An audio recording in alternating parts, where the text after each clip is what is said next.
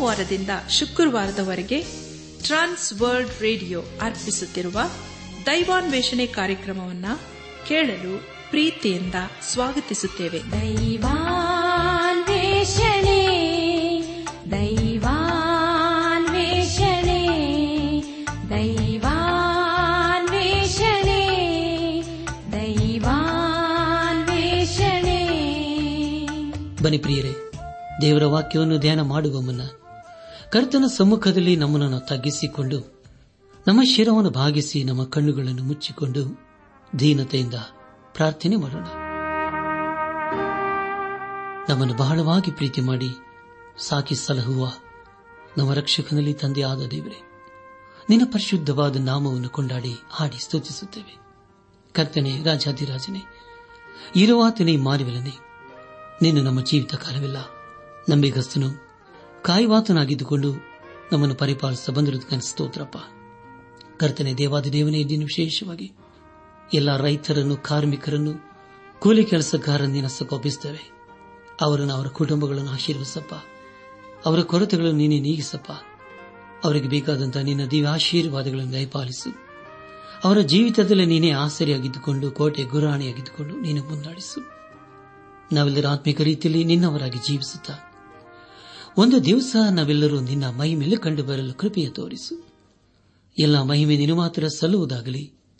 ನಮ್ಮ ಪ್ರಾರ್ಥನೆ ಸ್ತೋತ್ರಗಳನ್ನು, ನಮ್ಮ ಒಡೆಯನು, ನಮ್ಮ ರಕ್ಷಕನು, ನಮ್ಮ ವಿಮೋಚಕನೂ ಆದ ಯೇಸು ಕ್ರಿಸ್ತನ ದಿವ್ಯ ನಾಮದಲ್ಲಿ ಸಮರ್ಪಿಸಿಕೊಳ್ಳುತ್ತೇವೆ ತಂದೆಯೇ. ಆಮೇನ್.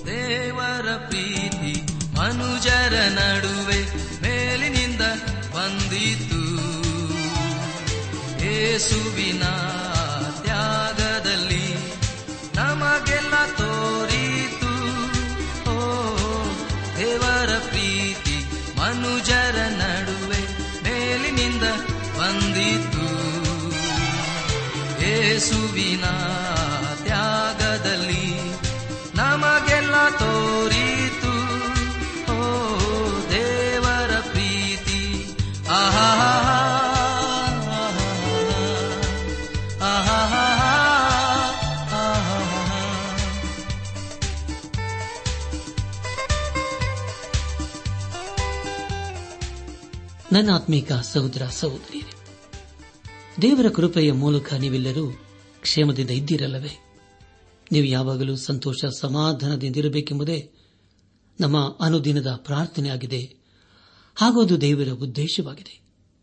ದೇವರ ವಾಕ್ಯವನ್ನು ಧ್ಯಾನ ಮಾಡುವ ಮುನ್ನ ನಿಮ್ಮ ಸತ್ಯವೇದ ಪೆನ್ ಪುಸ್ತಕದೊಂದಿಗೆ ಸಿದ್ದರಾಗಿದ್ದಿರಲ್ಲವೇ ಹಾಗಾದರೆ ಪ್ರಿಯರ ಬನ್ನಿರಿ, ದೇವರ ವಾಕ್ಯವನ್ನು ಆಲಿಸಿ ದೇವರ ವಾಕ್ಯ ನಮಗೇನು ಬೋಧಿಸುತ್ತದೋ ಅದಕ್ಕೆ ವಿಧೇಯರಾಗಿ ಜೀವಿಸುತ್ತಾ ದೇವರ ಆಶೀರ್ವಾದಕ್ಕೆ ನಾವು ಪಾತ್ರರಾಗೋಣ. ಕಳೆದ ಕಾರ್ಯಕ್ರಮದಲ್ಲಿ ನಾವು ಸತ್ಯವೇದದಲ್ಲಿ ಇಪ್ಪತ್ಮೂರನೇ ಪುಸ್ತಕವಾಗಿರುವ ಏಷ ಪ್ರವಾದನ ಗ್ರಂಥ ಹದಿನಾಲ್ಕನೇ ಅಧ್ಯಾಯ ಹದಿನೈದನೇ ವಚನದಿಂದ ಹದಿನಾರನೇ ಅಧ್ಯಾಯದ ಪ್ರಾರಂಭದ ಐದು ವಚನಗಳನ್ನು ಧ್ಯಾನ ಮಾಡಿಕೊಂಡು ಅದರ ಮೂಲಕ ನಮ್ಮ ನಿಜ ಜೀವಿತಕ್ಕೆ ಬೇಕಾದ ಅನೇಕ ಆತ್ಮಿಕ ಪಾಠಗಳನ್ನು ಕಲಿತುಕೊಂಡು ಅನೇಕ ರೀತಿಯಲ್ಲಿ ಆಶೀರ್ವಿಸಲ್ಪಟ್ಟಿದ್ದೇವೆ ಇದೆಲ್ಲ ದೇವರ ಮಹಾಕೃಪೆಯಾಗಿದೆ, ಸಹಾಯವಾಗಿದೆ. ದೇವರಿಗೆ ಮಹಿಮೆಯುಂಟಾಗಲಿ. ಧ್ಯಾನ ಮಾಡಿದಂಥ ವಿಷಯಗಳನ್ನು ಈಗ ನೆನಪು ಮಾಡಿಕೊಂಡು ಮುಂದಿನ ಭೇದ ಭಾಗಕ್ಕೆ ಸಾಗೋಣ. ಹದಿನಾಲ್ಕರಿಂದ ಹದಿನಾರನೇ ವಚನಗಳಲ್ಲಿ ಬಾವಿಲಿನ ಕುರಿತು ಹೇಳಿದಂಥ ದೈವೋಕ್ತಿ ಐಶ್ವರ್ಯದ ವಿಷಯವಾದ ದೈವೋಕ್ತಿ ಫಿಲಿಸ್ಟಿಯದ ವಿಷಯವಾದ ದೈವೋಕ್ತಿ ಹಾಗೂ ಕೊನೆಯದಾಗಿ ಮವಾಬಿನ ವಿಷಯವಾದ ದೈವೋಕ್ತಿಗಳ ಕುರಿತು ನಾವು ಧ್ಯಾನ ಮಾಡಿಕೊಂಡೆವು. ಧ್ಯಾನ ಮಾಡಿದಂಥ ಎಲ್ಲ ಹಂತಗಳಲ್ಲಿ ದೇವಾದಿ ದೇವನೇ ನಮ್ಮನ್ನು ನಡೆಸಿದನು. ದೇವರಿಗೆ ಮಹಿಮೆಯುಂಟಾಗಲಿ. ಈ ಎಲ್ಲಾ ವಿಷಯಗಳಲ್ಲಿ ನಾವು ತಿಳಿದುಕೊಳ್ಳುವಂತಹ ಸಂಗತಿ ಏನೆಂದರೆ ಯಾರು ದೇವರಿಗೆ ಅವಿಧೇಯರಾದರೂ ಅಂಥವರಿಗೆ ದೇವರು ನ್ಯಾಯ ತೀರಿಸಿದನು ಎಂಬುದಾಗಿ. ಅದೇ ರೀತಿಯಲ್ಲಿ ಪ್ರಿಯರೇ, ನಾವು ಸಹ ದೇವರಿಗೆ ಅವಿಧೇಯರಾಗಿ ಜೀವಿಸುವುದಾದರೆ ಖಂಡಿತವಾಗಿ ಆತನು ನಮಗೆ ನ್ಯಾಯ ತೀರಿಸಲಿದ್ದಾನೆ ಇಂದು ನಾವು ಯೇಷ ಪ್ರವಾದನೆ ಗ್ರಂಥ ಹದಿನಾರನೇ ಅಧ್ಯಾಯ ಆರನೇ ವಚನದಿಂದ ಹದಿನೇಳು ಹಾಗೂ ಹದಿನೆಂಟನೇ ಅಧ್ಯಾಯಗಳನ್ನು ಧ್ಯಾನ ಮಾಡಿಕೊಳ್ಳೋಣ. ನನ್ನ ಆತ್ಮೀಕ ಸಹೋದರ, ಸಹೋದರಿಯರೇ, ದಯಮಾಡಿ ಗಮನಿಸಿ. ಈ ಅಧ್ಯಾಯಗಳಲ್ಲಿ ಬರೆಯಲ್ಪಟ್ಟಿರುವಂತಹ ಮುಖ್ಯ ವಿಷಯ ದಮಸ್ಕದ ವಿಷಯವಾದ ದೈವೋಕ್ತಿ ಆ ವಿಷಯವಾದ ದೈವೋಕ್ತಿ ಹಾಗೂ ಕೊನೆಯದಾಗಿ ಕೋಶಿನ ವಿಷಯವಾದ ದೈವೋಕ್ತಿ ಎಂಬುದಾಗಿ. ಮುಂದೆ ಮುಂದೆ ನಾವು ಧ್ಯಾನ ಮಾಡಲಿರುವಂತಹ ಎಲ್ಲ ಹಂತಗಳಲ್ಲಿ ದೇವರನ್ನು ಆಚರಿಸಿಕೊಂಡು ಮುಂದೆ ಮುಂದೆ ಸಾಗೋಣ. ಯೇಷ ಪ್ರವಾದನೆ ಗ್ರಂಥ ಹದಿನಾರನೇ ಅಧ್ಯಾಯ. ಆರನೇ ವಚನದಲ್ಲಿ ಹೀಗೆ ಓದಿದ್ದೇವೆ ಮೊವ್ಯಾಬರಿಗೆ ಬಹು ಸೊಕ್ಕೇರಿದೆ ಎಂಬ ಅವರ ಹೆಮ್ಮೆಯ ಸುದ್ದಿಯು ಅವರ ಅಹಂಕಾರ ದಂಬ ಗರ್ಭೋದ್ರೇಕ ಇವುಗಳ ಸಮಾಚಾರವು ನಮ್ಮ ಕಿವಿಗೆ ಬಿದ್ದಿವೆ. ಅವರು ಕೊಚ್ಚಿಕೊಳ್ಳುವುದೆಲ್ಲ ಬರೀ ಬುರುಡೆಯೇ ಎಂಬುದಾಗಿ. ನನ್ನ ಆತ್ಮೀಗ ಸಹೋದರ ಸಹೋದರಿಯರೇ ಜೀವ ಸ್ವರೂಪನಾದ ದೇವರು ಮೊಹಬ್ಬರನ್ನು ಯಾಕೆ ತಿರಸ್ಕರಿಸಿದನು? ಅವರ ಮೇಲೆ ತನ್ನ ನ್ಯಾಯ ತೀರ್ಪನ್ನು ಯಾಕೆ ಬರಮಾಡಿದನೆಂದರೆ, ಅವರು ದೇವರ ಕರಣೆಯನ್ನು ತಿರಸ್ಕರಿಸಿ ಹೆಮ್ಮೆಯಿಂದ ಜೀವಿಸಿ ದೇವರ ಕೊಪ್ಪಕ್ಕೆ ಗುರಿಯಾದರು. ದೇವರು ಅವರನ್ನು ಬಿಡಿಸಲು ಮುಂದಾದನು.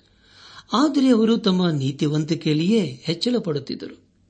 ಪ್ರಿಯರೇ, ಇದು ಎಂಥ ದುಃಖಕರವಾದಂತಹ ಸಂಗತಿಯಲ್ಲವೇ?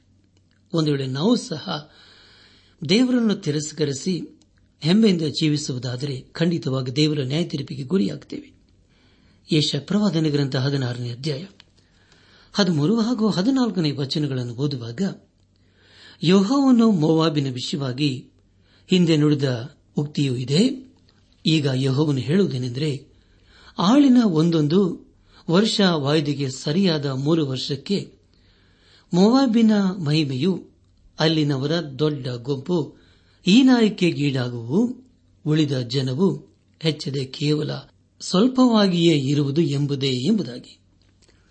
ನನ್ನ ಆತ್ಮಿಕ ಸಹೋದರ ಸಹೋದರಿಯರೇ, ದಯಮಾಡಿ ಗಮನಿಸಿ. ದೇವರು ಬೇರೆಯವರನ್ನು ದಂಡಿಸಿದ ಹಾಗೆ ಇಸ್ರಾಯೇಲರನ್ನು ಬಿಡಲಿಲ್ಲ. ಈಗಾಗಲೇ ದೇವರು ಮೊಯಾಬ್ಯರನ್ನು ನಾಶ ಮಾಡಿದ್ದಾನೆ. ಅದೇ ರೀತಿಯಲ್ಲಿ ಇಸ್ರಾಲನ್ನು ಸಹ ನಾಶ ಮಾಡುವುದಕ್ಕೆ ಆಶ್ಚರ್ಯರನ್ನು ಈಗಾಗಲೇ ನೇಮಿಸಿದ್ದಾನೆ.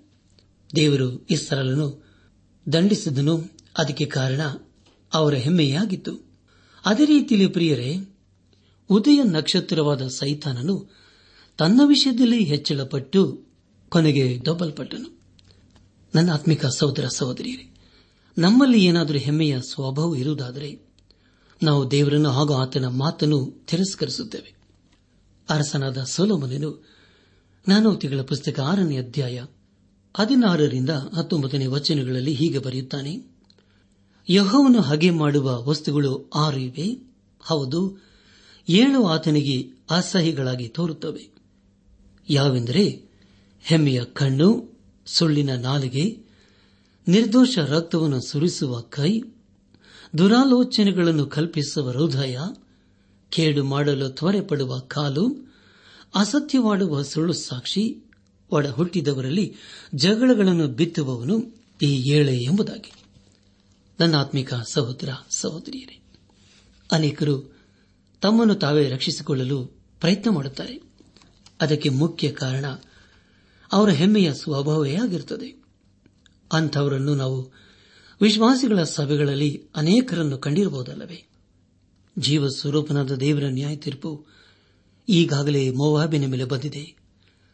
ಆ ದೇಶವನ್ನು ನಾವಿಂದು ಕಾಣುವುದಿಲ್ಲ. ಇಲ್ಲಿಗೆ ಶಪ್ರವಾದನೆ ಗ್ರಂಥದ ಹದಿನಾರನೇ ಅಧ್ಯಾಯವು ಮುಕ್ತಾಯವಾಯಿತು. ಇಲ್ಲಿವರೆಗೂ ದೇವಾದಿ ದೇವನೇ ನಮ್ಮ ನಡೆಸಿದ್ದನು ದೇವರಿಗೆ ಮಹಿಮೆಯುಂಟಾಗಲಿ. ಮುಂದೆ ನಾವು ಹದಿನೇಳನೇ ಅಧ್ಯಾಯವನ್ನು ಧ್ಯಾನ ಮಾಡಿಕೊಳ್ಳೋಣ. ಈ ಅಧ್ಯಯನ ಮುಖ್ಯ ಪ್ರಸ್ತಾಪ ದಮಸ್ಕದ ವಿಷಯವಾದ ದೈವೋಕ್ತಿ ಎಂಬುದಾಗಿ. ಪ್ರಿಯ ದೇವಜನರೇ, ಸರಿಯಾದ ದಮಸ್ಕ ನಗರವನ್ನು ಇಂದು ಸಹ ನಾವು ಕಾಣಬಹುದು. ಕೆಲವರು ಹೇಳುವುದೇನೆಂದರೆ, ಇಡೀ ಪ್ರಪಂಚದಲ್ಲಿ ದಮಸ್ಕವು ಅದು ಹಳೆಯ ಪಟ್ಟಣ ಎಂಬುದಾಗಿ. ಅದೇ ರೀತಿಯಲ್ಲಿ ನಾವು ಎರಿಕೋ ಪಟ್ಟಣದ ಕುರಿತು ಸತ್ಯವೇದದಲ್ಲಿ ಅನೇಕ ಕಡೆ ಓದುತ್ತೇವೆ. ಎಫ್ರಾಯಿಮು ಅದು ಇಸ್ರಾಲರ ಒಂದು ಕುಲಕ್ಕೆ ಕೊಟ್ಟಂತ ಹೆಸರಾಗಿದೆ. ಹಳೆ ಒಡಂಬಡಿಕೆಯಲ್ಲಿ ಹೊಸೆಯ ಪ್ರವಾದನೆ ಗ್ರಂಥ ನಾಲ್ಕನೇ ಅಧ್ಯಾಯ ಹದಿನಾರು ಹಾಗೂ ಹದಿನೇಳನೇ ವಚನಗಳನ್ನು ಓದುವಾಗ ಈ ಫ್ರಾಯಮರ ಕುರಿತು ನಾವು ತಿಳಿದುಕೊಳ್ಳುತ್ತೇವೆ ದಯಮಾಡಿ ಸಮಯ ಮಾಡಿಕೊಂಡು ಹೊಸೆಯ ಪ್ರವಾದನೆ ಗ್ರಂಥ ನಾಲ್ಕನೇ ಅಧ್ಯಾಯ ಹದಿನಾರು ಹಾಗೂ ಹದಿನೇಳನೇ ವಚನಗಳನ್ನು ಓದಿಕೊಳ್ಳಬೇಕೆಂಬುದಾಗಿ ನಿಮ್ಮನ್ನು ನಾನು ಪ್ರೀತಿಯಿಂದ ಕೇಳಿಕೊಳ್ಳುತ್ತೇನೆ. ಏಷಯ ಪ್ರವಾದನೆ ಗ್ರಂಥದ ಹದಿನೇಳನೇ ಅಧ್ಯಾಯದಲ್ಲಿ ನಾವು ದಮಸ್ಕ ಹಾಗೂ ಎಫ್ರಾಯಮರ ಕುರಿತು ಓದುತ್ತೇವೆ. ಅಂದರೆ ಅದು ಸಿರಿಯಾಕು ಹಾಗೂ ಇಸ್ರಾಯೇಲರಿಗೆ ಹೋಲಿಕೆಯಾಗಿದೆ. ಏಷ ಪ್ರವಾದನೆ ಗ್ರಂಥ ಹದಿನೇಳನೇ ಅಧ್ಯಾಯ ಮೊದಲನೇ ವಚನದಲ್ಲಿ ಹೀಗೆ ಓದುತ್ತೇವೆ. ದಮಸ್ಕದ ವಿಷಯವಾದ ದೈವೋಕ್ತಿ. ಆಹಾ, ದಮಸ್ಕವು ಇನ್ನೂ ಊರಾಗಿರದೆ ಹಾಳು ದಿಬ್ಬವಾಗುವುದು ಎಂಬುದಾಗಿ. ಪ್ರಿಯರೇ ನಿಮಗಾಗದ ಮತ್ತೊಂದು ಸಾರಿ ಓದ್ತೇನೆ ದಮಸ್ಕದ ವಿಷಯವಾದ ದೈವೋಕ್ತಿ. ಆಹಾ, ದಮಸ್ಕವು ಇನ್ನೂ ಓರಾಗಿರದೆ ಹಾಳು ದಿಬ್ಬವಾಗುವುದು ಎಂಬುದಾಗಿ. ಪ್ರಿಯ ದೇವಜನರೇ, ಒಂದು ಕಾಲದಲ್ಲಿ ಹೆಸರುವಾಸಿಯಾಗಿದ್ದ ನಗರ ಕಾಲಾಂತರದಲ್ಲಿ ಹಾಳಾದ ಮೇಲೆ ಅದೇ ಸ್ಥಳದಲ್ಲಿ ಮತ್ತೆ ಆ ನಗರವನ್ನು ಕಟ್ಟುವುದಿಲ್ಲ. ಅದಕ್ಕೆ ಉದಾಹರಣೆಯಾಗಿ ನಾವು ಬಾಬೆಲನ್ನು ಈಗ ನೆನಪು ಮಾಡಿಕೊಳ್ಳಬಹುದು. ಒಂದು ವೇಳೆ ಕಟ್ಟಿದರೂ ಅದನ್ನು ಬೇರೆ ಸ್ಥಳದಲ್ಲಿ ಕಟ್ಟುತ್ತಾರೆ. ಆದರೆ ಪ್ರಿಯರೇ, ದಮಸ್ಕವು ಅದು ಹಾಗಲ್ಲ. ಆದುದರಿಂದ ಇದನ್ನು ನಾವು ಇಡೀ ಪ್ರಪಂಚದಲ್ಲಿ ಹಳೆಯ ನಗರ ಎಂಬುದಾಗಿ ಕರೆಯಬಹುದು ಯಾಕೆಂದರೆ ಹಳೆಯ ಸ್ಥಳದಲ್ಲಿ ಇದನ್ನು ಕಟ್ಟಲಾಗಿದೆ. ಆದರೆ ಪ್ರಿಯರೇ, ಮಹಾಸಂಕಟ ಕಾಲದಲ್ಲಿ ಇದು ಕೂಡ ಹಾಳಾಗುತ್ತದೆ. ಅದರ ಕುರಿತು ಏಷನು ಬರುವುದನೆಂದರೆ ಧಮಸ್ಕವು ಇನ್ನು ಊರಾಗಿರದೆ ಹಾಳು ದಿಬ್ಬವಾಗುವುದು ಎಂಬುದಾಗಿ. ಪ್ರಿಯ ದೇವಜನರೇ, ನಮ್ಮ ಧ್ಯಾನವನ್ನು ಮುಂದುವರೆಸಿ ಯೇಷ ಪ್ರವಾದನೆ ಗ್ರಂಥ ಹದಿನೇಳನೇ ಅಧ್ಯಾಯ ಎರಡನೇ ವಚನದಲ್ಲಿ ಆರೋ ಏರಿನ ಪಟ್ಟಣಗಳು ನಿರ್ಜನವಾಗಿ ಮಂದೆಗಳಿಗೆ ಆಸರಿಯಾಗುವು, ಅವು ಯಾರ ಹೆದರಿಕೆಯೂ ಇಲ್ಲದೆ ಅಲ್ಲಿ ತಂಗುವು ಎಂಬುದಾಗಿ. ನನ್ನಾತ್ಮೀಕ ಸಹೋದರ ಸಹೋದರಿಯರೇ, ಆರೋ ಏರು ಎಂಬುದಾಗಿ ಕರೆಯಲ್ಪಡುವಂತಹವರು ಅದು ದಮಸ್ಕಕ್ಕೆ ಹತ್ತಿರವಿತ್ತು. ಆದರೆ ಇಂದು ಆ ಸ್ಥಳವನ್ನು ನಾವು ಎಲ್ಲೂ ಕಾಣುವುದಿಲ್ಲ. ಯಾಕೆಂದರೆ ಬರೀ ಅದು ಸಂಪೂರ್ಣವಾಗಿ ನಾಶವಾಗಿದೆ. ನಮ್ಮ ಧ್ಯಾನವನ್ನು ಮುಂದುವರೆಸಿ. ಯಶ ಪ್ರವಾದನೆ ಗ್ರಂಥ ಹದಿನೇಳನೇ ಅಧ್ಯಾಯ ಮೂರನೇ ವಚನವನ್ನು ಓದುವಾಗ ಎಫ್ರಾಹಿಮೆಗೆ ರಕ್ಷಣೆಯಾಗಿರುವ ಕೋಟೆಯು ದಮಸ್ಕವು ನಡೆಸುವ ರಾಜಾಧಿಕಾರವು ಇಲ್ಲವಾಗುವು ಆರಾಮಿರಲಿ ಉಳಿದವರಿಗೆ ಇಸ್ರಾಯೇಲರ ಮಹಿಮೆಯ ಗತಿಯಾಗುವುದು ಎಂಬುದು ಸೇನಾಧೀಶ್ವರನದ ಯೋಹವನ ನುಡಿ ಎಂಬುದಾಗಿ. ಪ್ರಿಯರೇ, ನಿಮಗಾಗಿ ನಾನು ಮತ್ತೊಂದು ಸಾರಿ ಓದ್ತೇನೆ. ದಯಮಾಡಿ ಕೇಳಿಸಿಕೊಳ್ಳ್ರಿ. ಯೇಷ ಗ್ರಂಥ ಹದಿನೇಳನೇ ಅಧ್ಯಾಯ ಮೂರನೇ ವಚನ. ಎಫ್ರಾಯಿಮಿಗೆ ರಕ್ಷಣೆಯಾಗಿರುವ ಕೋಟೆಯು ದಮಸ್ಕವು ನಡೆಸುವ ರಾಜ್ಯಾಧಿಕಾರವು ಇಲ್ಲವಾಗುವು ಆರಾಮಿಯರಲ್ಲಿ ಉಳಿದವರಿಗೆ ಇಸ್ರಾಯೇಲರ ಮಹಿಮೆಯ ಗತಿಯಾಗುವುದು ಎಂಬುದು ಸೇನಾಧೀಶ್ವರನದ ಯಹೋವನ ನುಡಿ ಎಂಬುದಾಗಿ. ಕರ್ತನಲ್ಲಿ ಪ್ರಿಯ ದೇವಜನರೇ ದಮಸ್ಗೆ ಆಗುವ ನಷ್ಟವನ್ನು ಉತ್ತರದ ಇಸ್ರಾಲ್ ಸಹ ಆಗಬೇಕಾಗಿದೆ. ಅದಕ್ಕೆ ಕಾರಣ ಅವರಲ್ಲಿ ಒಂದು ಒಪ್ಪಂದವು ಈಗಾಗಲೇ ಏರ್ಪಟ್ಟಿತ್ತು. ಅದರ ಕುರಿತು ನಾವು ಹಳೆ ಒಡಂಬಡಿಕೆಯಲ್ಲಿ ಎರಡನೇ ಅರಸುಗಳ ಪುಸ್ತಕ ಹದಿನೈದನೇ ಅಧ್ಯಾಯ ಇಪ್ಪತ್ತೊಂಬತ್ತನೇ ವಚನ ಹಾಗೂ ಹದಿನೇಳನೇ ಅಧ್ಯಾಯ ಆರನೇ ವಚನದಲ್ಲಿ ಓದುತ್ತೇವೆ. ದಯಮಾಡಿ ಸಮಯ ಮಾಡಿಕೊಂಡು ಈ ವಚನ ಭಾಗವನ್ನು ಓದಿಕೊಳ್ಳಬೇಕೆಂಬುದಾಗಿ ನಿಮ್ಮನ್ನು ನಾನು ಪ್ರೀತಿಯಿಂದ ಕೇಳಿಕೊಳ್ಳುತ್ತೇನೆ. ಇಲ್ಲಿ ಯೇಷಾನು ಹೇಳಿದ ಪ್ರವಾದನೆಯು ಸ್ವಲ್ಪ ಮಾತ್ರ ನೆರವೇರಿದೆ. ಆದರೆ ಮುಂದೆ ಮುಂದೆ ನಾವು ಓದುವಾಗ ಯೇಷಾನು ಹೇಳಿದ ಎಲ್ಲಾ ಪ್ರವಾದನೆಯು ಒಂದೊಂದಾಗಿ ನೆರವೇರಲಿದೆ. ಯೇಷ ಪ್ರವಾದನೆ ಗ್ರಂಥದ ಹದಿನೇಳನೇ ಅಧ್ಯಾಯವನ್ನು ಮುಂದೆ ಓದುವಾಗ ದೇವರ ನ್ಯಾಯ ತೀರ್ಪು ಹೇಗೆ ಬರುತ್ತದೆ ಎಂಬುದಾಗಿ ತಿಳಿದುಕೊಳ್ಳುತ್ತೇವೆ ಆದುದನ್ನು ಪ್ರಿಯ ದೇವಜನರೇ, ಈ ಅಧ್ಯಾಯವನ್ನು ಭಯಭಕ್ತಿಯಿಂದ ಧ್ಯಾನ ಮಾಡೋಣ. ಯೇಷ ಪ್ರವಾದನೆ ಗ್ರಂಥ ಹದಿನೇಳನೇ ಅಧ್ಯಾಯ. ಹತ್ತನೇ ವಚನದಲ್ಲಿ ಹೀಗೆ ಓದುತ್ತೇವೆ. ಏಕೆಂದರೆ ನೀನು ನಿನ್ನ ರಕ್ಷಕನಾದ ದೇವರನ್ನು ಮರೆತು ಬಿಟ್ಟು ನಿನ್ನ ಆಶ್ರಯಗಿರಿಯನ್ನು ಸ್ಮರಿಸಲಿಲ್ಲ. ಹೀಗಿರಲು ನೀನು ಇಷ್ಟವಾದ ಗಿಡಗಳನ್ನು ನೆಟ್ಟು ನಿನ್ನ ದೇಶದಲ್ಲಿ ದೇಶಾಂತರ ಸಸಿಗಳನ್ನು ಹಾಕಿದ್ದಿ ಎಂಬುದಾಗಿ. ಪ್ರಿಯ ದೇವ್ ಜನರೇ ನಿಮಗಾಗಿ ನಾನು ಮತ್ತೊಂದು ಸಾರಿ ಓದ್ತೇನೆ ಹದಿನೇಳನೇ ಅಧ್ಯಾಯ ಹತ್ತನೇ ವಚನ. ಏಕೆಂದರೆ ನೀನು ನಿನ್ನ ರಕ್ಷಕನಾದ ದೇವರನ್ನು ಮರೆತು ಬಿಟ್ಟು ನಿನ್ನ ಆಶ್ರಯಗಿರಿಯನ್ನು ಸ್ಮರಿಸಲಿಲ್ಲ. ಹೀಗಿರಲು ನೀನು ಇಷ್ಟವಾದ ಗಿಡಗಳನ್ನು ನೆಟ್ಟು ನಿನ್ನ ದೇಶದಲ್ಲಿ ದೇಶಾಂತರದ ಸಸಿಗಳನ್ನು ಹಾಕಿದ್ದೀ ಎಂಬುದಾಗಿ. ಕರ್ತನ ಪ್ರಿಯ ದೇವ ಜನರೇ ಇಲ್ಲಿ ಯಶಯನು ಇಸ್ರಾಲರ ಉತ್ತರ ರಾಜ್ಯಕ್ಕೆ ಹೇಳಿದ ಪ್ರವಾದನೆಯು ನೆರವೇರುತ್ತಾ ಬಂದಿದೆ. ಹದಿನೇಳನೇ ಅಧ್ಯಾಯ ಹನ್ನೆರಡರಿಂದ ಹದಿನಾಲ್ಕನೇ ವಚನಗಳಲ್ಲಿ ಬರೆಯಲ್ಪಟ್ಟಿರುವಂತಹ ಮುಖ್ಯ ಪ್ರಸ್ತಾಪ ಆಶ್ಚರ್ಯದ ವಿಷಯವಾದ ದೈವೋಕ್ತಿ ಎಂಬುದಾಗಿ. ಇಲ್ಲಿ ಹೀಗೆ ಓದುತ್ತೇವೆ, ಆಹಾ, ಸಮುದ್ರವು ಬೋರುಗರೆಯುವಂತೆ, ಬೋರುಗರೆಯುವ ಬಹು ಜನಾಂಗಗಳ ಗದ್ದಲ. ಮಹಾಜಲ ಪ್ರವಾಹಗಳು ಘೋಷಿಸುವಂತೆ ಘೋಷಿಸುವ ಜನಗಳ ಘೋಷ. ಹೌದು, ಮಹಾಜಲ ಪ್ರವಾಹಗಳು ಘೋಷಿಸುವಂತೆ ಜನಾಂಗಗಳು ಘೋಷಿಸುತ್ತೇವೆ. ಆದರೆ ಆತನು ಅವರನ್ನು ಗದರಿಸುವಾಗ, ಅವರು ದೂರ ಓಡಿ ಹೋಗಿ ಬೆಟ್ಟಗಳಲ್ಲಿ ಗಾಳಿಗೆ ಸಿಕ್ಕಿದ ಹೊಟ್ಟಿನಂತೆಯೂ, ಸುಂಟರ ಗಾಳಿಯಿಂದ ಸುತ್ತಿಯಾಡುವ ಧೂಳಿನಂತೆಯೂ ಆಡಲ್ಪಡುವರು. ಈಗ ಸಂಜೆಯಲ್ಲಿ ದಿಗಲು ಬಿದ್ದು ಉದಯದೊಳಗಾಗಿ ಇಲ್ಲವಾಗುವರು. ನಮ್ಮನ್ನು ಸೂರೆ ಮಾಡುವವರಿಗೆ ಇದೇ ಗತಿ, ನಮ್ಮನ್ನು ಕೊಳ್ಳೆ ಹೊಡೆಯುವವರ ಪಾಡು ಇದೇ ಎಂಬುದಾಗಿ. ಪ್ರಿಯ ದೇವ ಜನರೇ ಇದು ಅಶೂರದ ಕುರಿತು ಹೇಳುವಂತಹ ದೈವೋಕ್ತಿಯಾಗಿದೆ.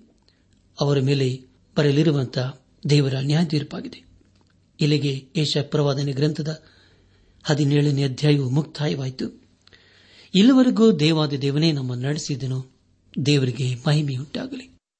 ಮುಂದೆ ನಾವು ಏಷ ಪ್ರವಾದನೆ ಗ್ರಂಥದ ಹದಿನೆಂಟನೇ ಅಧ್ಯಾಯವನ್ನು ನಾವು ಧ್ಯಾನ ಮಾಡಿಕೊಳ್ಳೋಣ. ಹದಿನೇಳನೇ ಅಧ್ಯಾಯದ ಮುಖ್ಯ ಪ್ರಸ್ತಾಪ ಕೋಶಿನ ವಿಷಯವಾದ ದೈವೋಕ್ತಿ ಎಂಬುದಾಗಿ. ಪ್ರಿಯ ದೇವಜನರೇ, ಹದಿನೆಂಟನೇ ಅಧ್ಯಾಯದಲ್ಲಿ ನಾವು ಐದು ದೈವೋಕ್ತಿಯ ಕುರಿತು ತಿಳಿದುಕೊಳ್ಳುತ್ತೇವೆ ಇಲ್ಲಿ ತಿಳಿಸುವ ಸ್ಥಳವು ಅದು ಐಗುಪ್ತ ದೇಶ ಎಂಬುದಾಗಿ ಅನೇಕರು ಹೇಳುತ್ತಾರೆ. ಆದರೆ ಇದು ಐಥಿಯೋಪ್ಯಕ್ಕೆ ಹೋಲಿಕೆಯಾಗಿದೆ. ಇಲ್ಲಿ ನಾವು ಕೋಶ್ ಅಂದರೆ ಐಥಿಯೋಪಿಯ ಎಂಬುದಾಗಿ ತಿಳಿಯಬೇಕು. ಸತ್ಯವೇದದಲ್ಲಿ ನಾವು ಕೋಶ್ ಎಂದು ಎರಡು ಕಡೆ ಓದುತ್ತೇವೆ. ಯೇಷ ಪ್ರವಾದನೆ ಗ್ರಂಥ ಹದಿನೆಂಟನೇ ಅಧ್ಯಾಯ ಮೊದಲನೇ ವಚನದಲ್ಲಿ ಹೀಗೆ ಓದುತ್ತೇವೆ, ಓಹೋ ಕೋಶಿನ ನದಿಗಳ ಆಚೆಯಲ್ಲಿರುವ ಸೀಮೆ, ರೆಕ್ಕೆಗಳು ಪಟಪಟನೆ ಆಡುವ ನಾಡು, ರಾಯಭಾರಿಗಳನ್ನು ನೀರಿನ ಮೇಲೆ ಬೆಂಡಿನ ದೋಣಿಗಳಲ್ಲಿ ನದಿ ಮಾರ್ಗವಾಗಿ ಕಳಿಸುವ ದೇಶ ಹೌದು ಎಂಬುದಾಗಿ. ನನ್ನ ಆತ್ಮಿಕ ಸಹೋದರ, ಸಹೋದರಿಯರೇ, ನಿಮಗಾಗಿ ನಾನು ಮತ್ತೊಂದು ಸಾರಿ ಓದ್ತೇನೆ ಯೇಷ ಪ್ರವಾದನೆ ಗ್ರಂಥ ಹದಿನೆಂಟನೇ ಅಧ್ಯಾಯ ಮೊದಲನೇ ವಚನ. ಓಹೋ ಕೋಶಿನ ನದಿಗಳ ಆಚೆಯಲ್ಲಿರುವ ಸೀಮೆ ರೆಕ್ಕೆಗಳು ಪಟಪಟನೆ ಆಡುವ ನಾಡು. ರಾಯಭಾರಿಗಳನ್ನು ನೀರಿನ ಮೇಲೆ ಬೆಂಡಿನ ದೋಣಿಗಳಲ್ಲಿ ನದಿ ಮಾರ್ಗವಾಗಿ ಕಳಿಸುವ ದೇಶ ಹೌದು ಎಂಬುದಾಗಿ. ಪ್ರಿಯ ದೇವಜನರೇ, ಇಲ್ಲಿ ನಾವು ಓಹೋ ಎಂಬುದಾಗಿ ಓದಿಕೊಂಡೆವು. ಅಂದರೆ ಮುಂದೆ ಬರೆದಿರುವ ವಿಷಯವನ್ನು ಎಚ್ಚರಿಕೆಯಿಂದ ಓದಬೇಕೆಂಬುದೇ ಇದರ ಅರ್ಥವಾಗಿದೆ. ಒಂದು ಕಾಲದಲ್ಲಿ ಐತಿಯೋಪ್ಯದಲ್ಲಿ ಎಲ್ಲಿ ನೋಡಿದರೂ ಪಕ್ಷಿಗಳಿದ್ದವು ಅದಕ್ಕೆ ಪಕ್ಷಿಗಳ ರೆಕ್ಕೆಗಳ ನಾಡು ಎಂಬುದಾಗಿ ಹೆಸರಿತ್ತು. ನಮ್ಮ ಧ್ಯಾನವನ್ನು ಮುಂದುವರೆಸಿ. ಏಷ ಪ್ರವಾದನೆ ಗ್ರಂಥ ಹದಿನೆಂಟನೇ ಅಧ್ಯಾಯ ಎರಡನೇ ವಚನವನ್ನು ಓದುವಾಗ, ವೇಗವುಳ್ಳ ದೂತರೇ, ಉನ್ನತವಾದ ನುಡುಪಿನ ಮೈಯವರು, ಸರ್ವದ ಭಯಂಕರರು, ಮಹಾಬಲದಿಂದ ಶತ್ರುಗಳನ್ನು ತುಳಿಯುವವರು, ನದಿಗಳಿಂದ ವಿಂಗಡವಾಗಿರುವ ದೇಶದ ನಿವಾಸಿಗಳು ಆದ ಜನಾಂಗದವರ ಬಳಿಗೆ ಹೋಗಿರಿ ಎಂಬುದಾಗಿ. ಪ್ರಿಯ ದೇವಜನರೇ, ಈಗಾಗಲೇ ಇಸ್ರಾಲರು ಚದುರಿ ಹೋಗಿ ಗೋಳಾಡುತ್ತಿದ್ದಾರೆ. ಇಲ್ಲಿ ನಾವು ಮಹಾಬಲ ಎಂಬುದಾಗಿ ಓದಿಕೊಂಡೆವು. ಆದರೆ ಅದು ಈ ಲೋಕದ ಬಲಕ್ಕೆ ಸಂಬಂಧಪಟ್ಟದ್ದಲ್ಲ. ಇಂದು ಇಸ್ರಾಲರು ಲೋಕದ ಅನೇಕ ಕಡೆ ಚದುರಿ ಹೋಗಿದ್ದಾರೆ. ಇದನ್ನು ಅನೇಕ ವೇದ ಪಂಡಿತರು ಒಪ್ಪಿಕೊಳ್ಳುತ್ತಾರೆ. ಇದು ಸತ್ಯ ಸಂಗತಿ ಕೂಡ ಆಗಿದೆ. ಯಾಕಂದರೆ ಪ್ರಿಯರೇ ಅದು ದೇವರ ನ್ಯಾಯ ತೀರ್ಪಾಗಿದೆ ಅವರು ದೇವರಿಗೆ ಅವಿಧೇಯರಾದದರಿಂದ ದೇವರ ಕೋಪ ಅವರ ಮೇಲೆ ಬಂದು ದೇವರವರನ್ನು ಈಗಾಗಲೇ ಲೋಕದ ಎಲ್ಲಾ ಕಡೆಗೆ ಚದರಿಸಿದ್ದಾನೆ. ಅದರ ಕುರಿತು ನಾವು ಸತ್ಯವೇಧದಲ್ಲಿ ಅನೇಕ ಕಡೆ ಓದುತ್ತೇವೆ. ನಮ್ಮ ಧ್ಯಾನವನ್ನು ಮುಂದುವರೆಸಿ ಯೇಷ ಪ್ರವಾದನೆಗಳಂತ ಹದಿನೆಂಟನೇ ಅಧ್ಯಾಯ. ಮೂರನೇ ವಚನದಲ್ಲಿ ಹೀಗೆ ಓದುತ್ತೇವೆ. ಸಮಸ್ತ ಭೂನಿವಾಸಿಗಳೇ, ಲೋಕದ ಸಕಲ ಜನರೇ, ಬೆಟ್ಟಗಳಲ್ಲಿ ಧ್ವಜವನ್ನೆತ್ತುವಾಗ ನೋಡಿರಿ, ತುತ್ತೂರಿಯನ್ನು ಓದುವಾಗ ಕೇಳಿರಿ, ಯಹೋವನು ನನಗೆ ಹೇಳುವುದೇನೆಂದರೆ, ಬಿಸಿಲಿನ ಜಲ ಝಳಿಸುವ ದಗೆಯಂತೆಯೂ, ಸುಗ್ಗಿಯಲಿನ ಮಂಜಿನ ಮೋಡದ ಹಾಗೂ ನಾನು ನನ್ನ ವಾಸಸ್ಥಾನದಲ್ಲಿ ಸುಮ್ಮನಿದ್ದು ದೃಷ್ಟಿಸುತ್ತಿರುವೆನು ಎಂಬುದೇ ಎಂಬುದಾಗಿ. ಪ್ರಿಯ ದೇವ ಜನರೇ ಕೆಲವರು ಅಂದುಕೊಳ್ಳುವುದೇನೆಂದರೆ, ಇಲ್ಲಿ ತಿಳಿಸಲ್ಪಡುವ ಮಂಜೂಷವು ಕಾಲಾಂತರದಲ್ಲಿ ದೇವಾಲಯವಾಗಿ ಮಾರ್ಪಟ್ಟಿತು. ಆದರೆ ಬಾಬಿಲಿಗೆ ಸರಿಯಾಗಿ ಹೋಗುವಾಗ ಅದು ಕಣ್ಮರೆಯಾಯಿತು. ಅದನ್ನು ಐಥಿಯೋಪ್ಯಕ್ಕೆ ತೆಗೆದುಕೊಂಡು ಹೋಗಿರಬಹುದು ಎಂಬುದಾಗಿ ಅನೇಕರು ಹೇಳುತ್ತಾರೆ. ಆದರೆ ಪ್ರೇರೆ ಅದರ ಧ್ವಜವು ಅಲ್ಲಿಂದ ಹೊರಗೆ ಬಾರಲೇ ಇಲ್ಲ. ಹದಿನೆಂಟನೇ ಅಧ್ಯಾಯ ಏಳನೇ ವಚನದಲ್ಲಿ ಹೀಗೆ ಓದುತ್ತೇವೆ. ಆ ಕಾಲದಲ್ಲಿ ಉನ್ನತರಾದ ನುಣುಪಿನ ಮೈಯವರು, ಸರ್ವದ ಭಯಂಕರರು ಮಹಾಬಲದಿಂದ ಶತ್ರುಗಳನ್ನು ತೊಳೆಯುವವರು ನದಿಗಳಿಂದ ವಿಂಗಡವಾಗಿರುವ ದೇಶದ ನಿವಾಸಿಗಳು, ಆದ ಜನಾಂಗದವರು, ಸೇನಾಧೀಶ್ವರನಾದ ಯೋಹವನ್ನ ನಾಮ ಮಹತ್ತಿರುವ ಚಿಯೋನ್ ಪರ್ವತಕ್ಕೆ ಆತನಿಗೋಸ್ಕರ ಕಾಣಿಕೆಯನ್ನು ತರುವರು ಎಂಬುದಾಗಿ. ಪ್ರಿಯ ದೇವಜನರೇ ಎಷ್ಟು ವಿಶೇಷವಾದಂಥ ವಾಕ್ಯ ಭಾಗವಲ್ಲವೇ? ನಿಮಗಾಗಿ ನಾನು ಮತ್ತೊಂದು ಸಾರಿ ಓದ್ತಾನೆ ದಯಮಾಡಿ ಕೇಳಿಸಿಕೊಳ್ಳ್ರಿ ಆ ಕಾಲದಲ್ಲಿ ಉನ್ನತರಾದ ನುಣುಪಿನ ಮೈಯವರು ಸರ್ವದ ಭಯಂಕರರು, ಮಹಾಬಲದಿಂದ ಶತ್ರುಗಳನ್ನು ತುಳಿಯುವವರು, ನದಿಗಳಿಂದ ವಿಂಗಡವಾಗಿರುವ ದೇಶದ ನಿವಾಸಿಗಳೂ ಆದ ಜನಾಂಗದವರು. ಸೇನಾಧೀಶ್ವರನಾದ ಯೋಹೋವನ ನಾಮ ಮಹತ್ತಿರುವ ಚಿಯೋನ್ ಪರ್ವತಕ್ಕೆ ಆತನಿಗೋಸ್ಕರ ಕಾಣಿಕೆಯನ್ನು ತರುವರು ಎಂಬುದಾಗಿ. ಕರ್ತನ ಪ್ರಿಯ ದೇವಜನರೇ, ಯೇಸು ಕ್ರಿಸ್ತನು ತನ್ನ ನೀತಿಯ ರಾಜ್ಯವನ್ನು ಸ್ಥಾಪಿಸುವುದಕ್ಕೆ ಮುಂಚೆ ಐತಿಯೋಪಿಯದವರು ಕೂಡ ಆತನ ಕಡೆಗೆ ತಿರುಗಿಕೊಳ್ಳುತ್ತಾರೆ. ಆಗ ಅವರು ಯರೂಸಲೇಮಿಗೆ ಬಂದು ಅಲ್ಲಿ ದೇವರನ್ನು ಮನಪೂರ್ವಕವಾಗಿ ಆರಾಧನೆ ಮಾಡುತ್ತಾರೆ ಎಂಬುದೇ ಇದರ ಅರ್ಥವಾಗಿದೆ.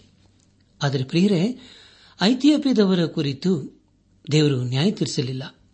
ಕೀರ್ತನೆಗಳ ಪುಸ್ತಕ ಎಂಬತ್ತ ಏಳು ನಾಲ್ಕನೇ ವಚನದಲ್ಲಿ ಹೀಗೆ ಓದುತ್ತೇವೆ, ಐಗುಪ್ತ, ಬಾಬಿಲ್ ದೇಶಗಳವರನ್ನು ನನ್ನನ್ನು ಬಲ್ಲವರಲ್ಲಿ ಎಣಿಸುವೆನು. ಈಗೋ ಫಿಲಿಸ್ಟಿಯಾ ಥೂರ್ ಕುಶ್ ಜನಾಂಗಗಳು ಅಲ್ಲೇ ಹುಟ್ಟಿದವು ಎಂಬುದೇ ಎಂಬುದಾಗಿ. ಪ್ರಿಯರೇ, ನಿಮಗಾಗಿ ಮತ್ತೊಂದು ಸಾರಿ ಓದ್ತೇನೆ. ದಯಮಾಡಿ ಕೇಳಿಸಿಕೊಳ್ಳ್ರಿ ಕೀರ್ತನೆ ಎಂಬತ್ತೇಳು, ನಾಲ್ಕನೇ ವಚನ.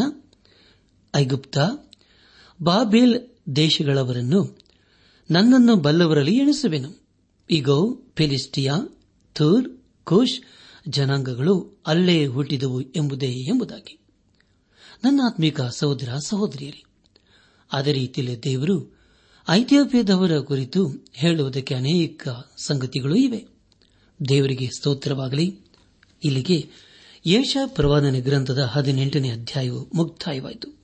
ಖಂಡಿತವಾಗಿ ಈ ದಿವಸ ನಾವು ದಮಸ್ಕದ ವಿಷಯವಾದ ದೈವೋಕ್ತಿ, ಐಶ್ವರ್ಯದ ವಿಷಯವಾದ ದೈವೋಕ್ತಿ ಹಾಗೂ ಕೋಶಿನ ವಿಷಯವಾದ ದೈವೋಕ್ತಿಗಳ ಕುರಿತು ನಾವು ತಿಳ್ಕೊಂಡಿದ್ದೇವೆ. ಖಂಡಿತವಾಗಿ ದೇವರು ಯಾರ್ಯಾರೋ ತನಗೆ ವಿಧೇಯರಾಗಿ ಜೀವಿಸುತ್ತಾರೋ ಅವರನ್ನು ಪ್ರೀತಿ ಮಾಡುತ್ತಾನೆ. ಹಾಗೂ ಯಾರ್ಯಾರು ದೇವರಿಗೆ ಅವಿಧೇಯರಾಗಿ ಜೀವಿಸುತ್ತಾರೋ ಅಂಥವರಿಗೆ ದೇವರು ನ್ಯಾಯ ತೀರಿಸುತ್ತಾನೆಂಬುದಾಗಿ ನಾವು ಈಗಾಗಲೇ ತಿಳ್ಕೊಂಡಿದ್ದೇವೆ. ಈ ಸಂದೇಶವನ್ನು ಆಲಿಸುತ್ತಿರುವ ನನ್ನ ಆತ್ಮಿಕ ಸಹೋದರ ಸಹೋದರಿಯರೇ, ದೇವರ ವಾಕ್ಯವನ್ನು ಕೇಳಿಸಿಕೊಂಡಿದ್ದೇವೆ. ಅದಕ್ಕೆ ನಮ್ಮ ಪ್ರತಿಕ್ರಿಯೆ ಏನಾಗಿದೆ? ಇಂದು ನಾವು ದೇವರ ಸ್ವರಕ್ಕೆ ಕಿವಿಗೊಟ್ಟು ಆತನಿಗೆ ವಿಧೇಯರಾಗಿ ಜೀವಿಸುವುದಾದರೆ ಖಂಡಿತವಾಗ ಆಶೀರ್ವಾದ ನಿಧಿಯಾಗುತ್ತೇವೆ ಇಲ್ಲದೆ ಹೋದರೆ ದೇವರ ನ್ಯಾಯ ತೀರ್ಪಿಗೆ ಗುರಿಯಾಗುತ್ತೇವೆ. ಅದನ್ನು ದೇವರು ಮಾಡಿ ತೋರಿಸಿದ್ದಾನೆ. ಯಾರ್ಯಾರು ಆತನಿಗೆ ವಿಧೇಯರಾಗಿ ಜೀವಿಸುತ್ತಾರೋ ಅಂಥವರ ಜೀವಿತದಲ್ಲಿ ಆತನು ಪ್ರೀತಿ ಸ್ವರೂಪನಾಗಿರುತ್ತಾನೆ. ಆದರೆ ಯಾರು ಆತನಿಗೆ ಅವಿಧೇಯರಾಗಿ ಜೀವಿಸುತ್ತಾರೋ ಅಂತವರ ಜೀವಿತದಲ್ಲಿ ಆತನು ದಹಿಸುವ ಅಗ್ನಿಯಾಗುತ್ತಾನೆ. ಆದುದನ್ನು ಪ್ರಿಯ ದೇವಿ ಜನರೇ, ಒಂದು ವೇಳೆ ನಾವೇನಾದರೂ ದೇವರಿಗೆ ಅವೇಧಿಯರಾಗಿ ಜೀವಿಸುತ್ತಾ ಇರುವುದಾದರೆ ಹಿಂದೆ ನಾವು ಯೇಸು ಕ್ರಿಸ್ತನ ಬಳಿಗೆ ಬಂದು, ನಮ್ಮನ್ನು ನಾವು ಆತನಿಗೆ ಸಮರ್ಪಿಸಿಕೊಳ್ಳೋಣ. ಆತನನ್ನು ನಮ್ಮ ಸ್ವಂತ ರಕ್ಷಕನು ವಿಮೋಚಕನು ನಾಯಕನೆಂಬುದಾಗಿ ಇಂದೇ ನಮ್ಮ ಹೃದಯದಲ್ಲಿ ಅಂಗೀಕರಿಸಿಕೊಂಡು, ಆತನು ತನ್ನ ಕೃಪೆಯ ಮೂಲಕ ಅನುಗ್ರಹಿಸುವ ಪಾಪ ಕ್ಷಮಾಪಣೆ ರಕ್ಷಣಾನಂದ ಹಾಗೂ ನಿತ್ಯ ಜೀವಿತ ನಿರೀಕ್ಷೆಯೊಂದಿಗೆ ನಾವು ಈ ಲೋಕದಲ್ಲಿ ಜೀವಿಸುತ್ತಾ ಆತನ ಆಶೀರ್ವಾದಕ್ಕೆ ನಾವು ಪಾತ್ರರಾಗೋಣ. ಪ್ರಿಯ ದೇವಜನರೇ, ಇದು ಒಂದೇ ಒಂದು ಜೀವಿತ. ಬೇಗನೆ ಗತಿಸಿ ಹೋಗುತ್ತದೆ ಆ ದಿನವು ನಮ್ಮ ಜೀವಿತದಲ್ಲಿ ಬರುವುದಕ್ಕೆ ಮುಂಚಿತವಾಗಿ ಹಿಂದೆ ನಾವು ದೇವರ ಕಡೆಗೆ ತಿರುಗಿಕೊಳ್ಳೋಣ. ಯಾಕಂದರೆ ನಾಳೆ ನಮ್ಮ ಜೀವಿತದಲ್ಲಿ ಏನಾಗ್ತದೋ ನಮಗೆ ಗೊತ್ತಿಲ್ಲ. ಆದ್ದರಿಂದ ಹಿಂದೆ ನಮ್ಮ ಜೀವಿತವನ್ನು ಯೇಸು ಕ್ರಿಸ್ತನಿಗೆ ಸಮರ್ಪಿಸಿಕೊಂಡು ಆತನ ಮಾರ್ಗದಲ್ಲಿ ಜೀವಿಸುತ್ತಾ ಆತನ ಆಶೀರ್ವಾದಕನ ಪಾತ್ರರಾಗೋಣ.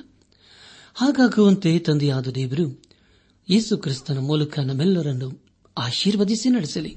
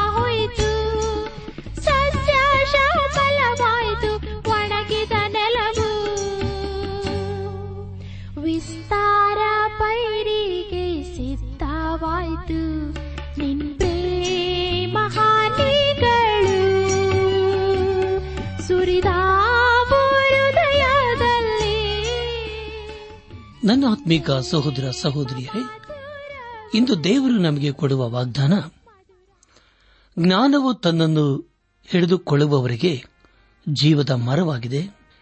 ಅದನ್ನು ಅವಲಂಬಿಸುವ ಪ್ರತಿಯೊಬ್ಬನು ಧನ್ಯನು. ಜ್ಞಾನೋಕ್ತಿ ಮೂರು ಹದಿನೆಂಟು.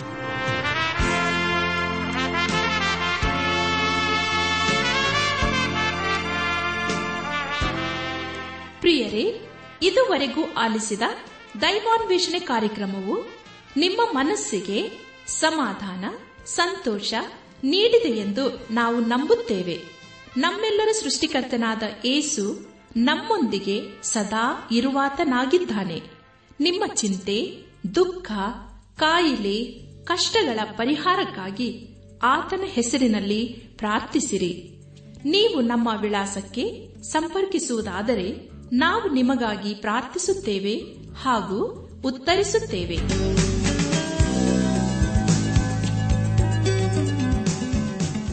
ನಮ್ಮ ವಿಳಾಸ ದೈವಾನ್ ವೇಷಣೆ ಟ್ರಾನ್ಸ್ ವರ್ಲ್ಡ್ ರೇಡಿಯೋ, ಇಂಡಿಯಾ, ಟಪಾಲು ಪೆಟ್ಟಿಗೆ ನಾಲ್ಕು ಮೂರು ಎರಡು ಸೊನ್ನೆ, ಬೆಂಗಳೂರು ನಲವತ್ಮೂರು.